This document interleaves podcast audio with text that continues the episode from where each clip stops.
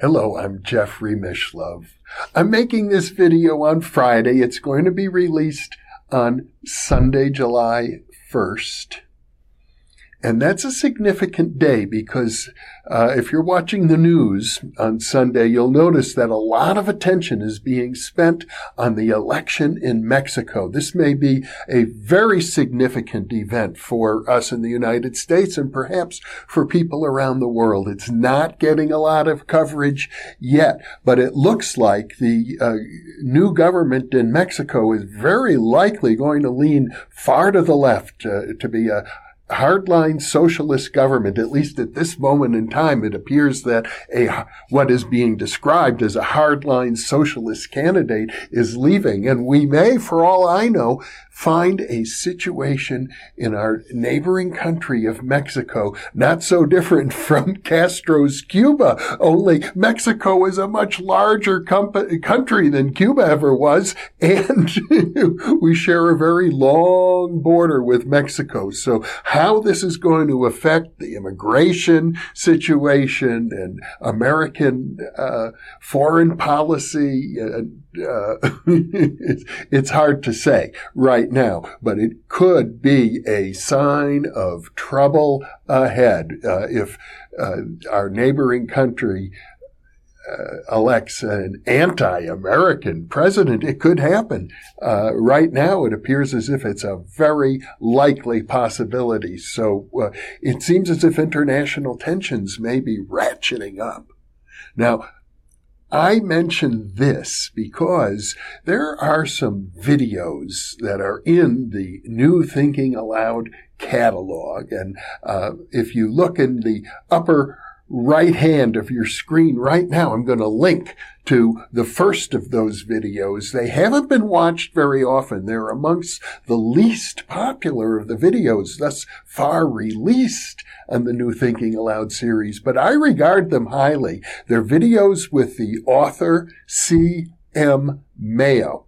That's her pen name, actually. But in, in any case, she ha- I've done three interviews with her about Francisco Madero, who was the first post-revolutionary president of Mexico. He is the uh, one, they often refer to him as the leader of the 1910 revolution. He was elected president of Mexico in 1911, as I recall. And the interesting thing about Madero is that he was a spiritualist very, very clearly. In fact, C.M. Mayo's research suggests he was more than just a spiritualist.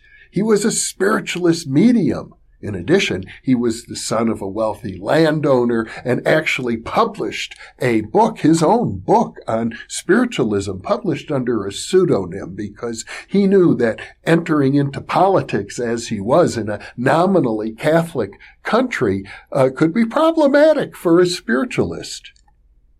Indeed, it was problematic because he was overthrown and assassinated his term of office lasted, I don't know, about a year.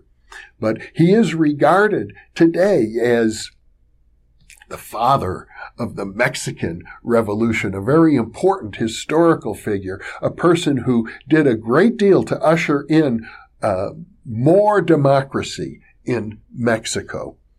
Now, he felt that his spiritualist beliefs had a, an important role to play in his politics, even though he tried to keep it hidden. It was something of an open secret in Mexico City that he was a spiritualist. And some people, such as the uh, General Victoriano Huerta, who deposed and assassinated him,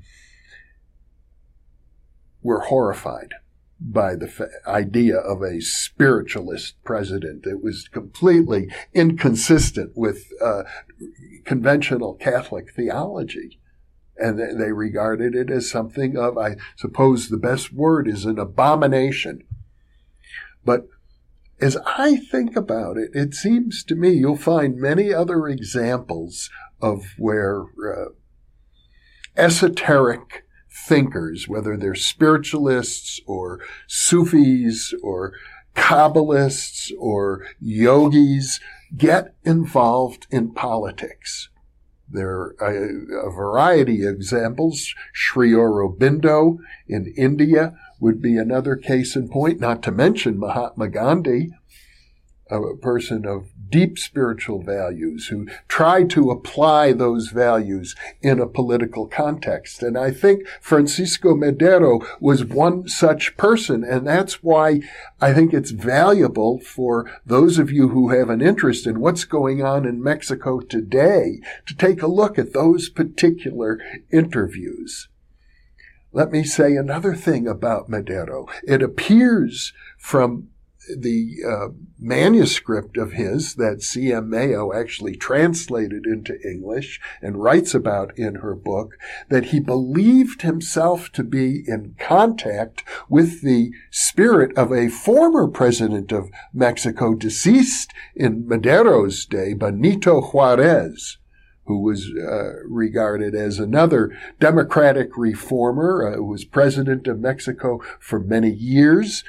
And it's as if Madero felt that the spirit of Benito Juarez was guiding him to lead a new revolution because, well, as I understand it, uh, Juarez was the president and a democratic president under the auspices of what was then known as the Liberal Party in Mexico, but eventually Porfirio Diaz became president, also president under the Liberal Party, but he ruled for many, many years as a dictator. So there's a fine line between being a dictator and being an elected president. Uh, and there are many examples, including Mussolini and Hitler, of people who were elected to office and then used that election as an opportunity to grab the reins of power and rule like a dictator. So democracies can be readily subverted. And uh, of course, it raises a number of questions to think about, which is, was there a, um, an esoteric, a spiritual component to uh, history? Has that has that happened? Are are the Illuminati or the hidden masters operating behind the scenes to uh, influence politics?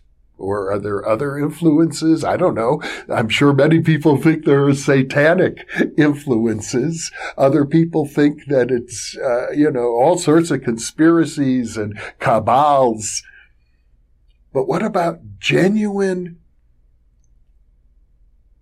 I'm looking, searching for a word, higher consciousness, entities of a higher consciousness attempting to influence history. I mean, that is in effect the story of the Bible, where God, God influences history. And uh, one wonders, is it uh, for the better or not? God who freed the Jews from slavery in Egypt and established uh, under his auspices the kingdom of the ancient kingdom of Israel and has influenced history in many other ways. So we have this thread in our culture, whether it is Jehovah or Yahweh, the, the deity of the Hebrew Bible, or whether it is uh, esoteric sources of a spiritualist nature, or whether it is great yogis and illuminated beings, uh, Buddhas. You there's a long history of spiritual leaders, whether they're incarnate or disincarnate, playing a role in politics. And then we can ask, well, what's the outcome of that? Is it good? Did Francisco Madero's intervention in Mexico really lead to progress? Or is progress so slow and incremental that it's hardly noticeable? Or is it a question of taking two steps forward and three steps back? How do we judge human progress? And if there is a spiritual hierarchy that has an interest in human affairs, but doesn't want to well, violate the the, the, the great commandment of Star Trek not to intervene in other planets' activities. Uh, how, how does that work? How does that operate? I'm inclined to think it doesn't always work out for the best. I'm not sure. Certainly it didn't for Francisco Madero, who was assassinated. And then people may say, yes, but so he was assassinated. He's still regarded as the father of the Mexican Revolution. But then what became of the Mexican Revolution? What does all of this mean to us today? How can we be as vigilant as possible regarding the shifting sands of politics? Because obviously things change dramatically. Where one stands today may not be where one wishes to stand tomorrow. And what is the role of spirituality in politics? What is the role of higher consciousness in politics? Is there a legitimate role or should they be separate? Does nothing positive come from mixing politics and consciousness? These are all food for thought. And I'll leave you with those unanswered questions. Thank you for being with me.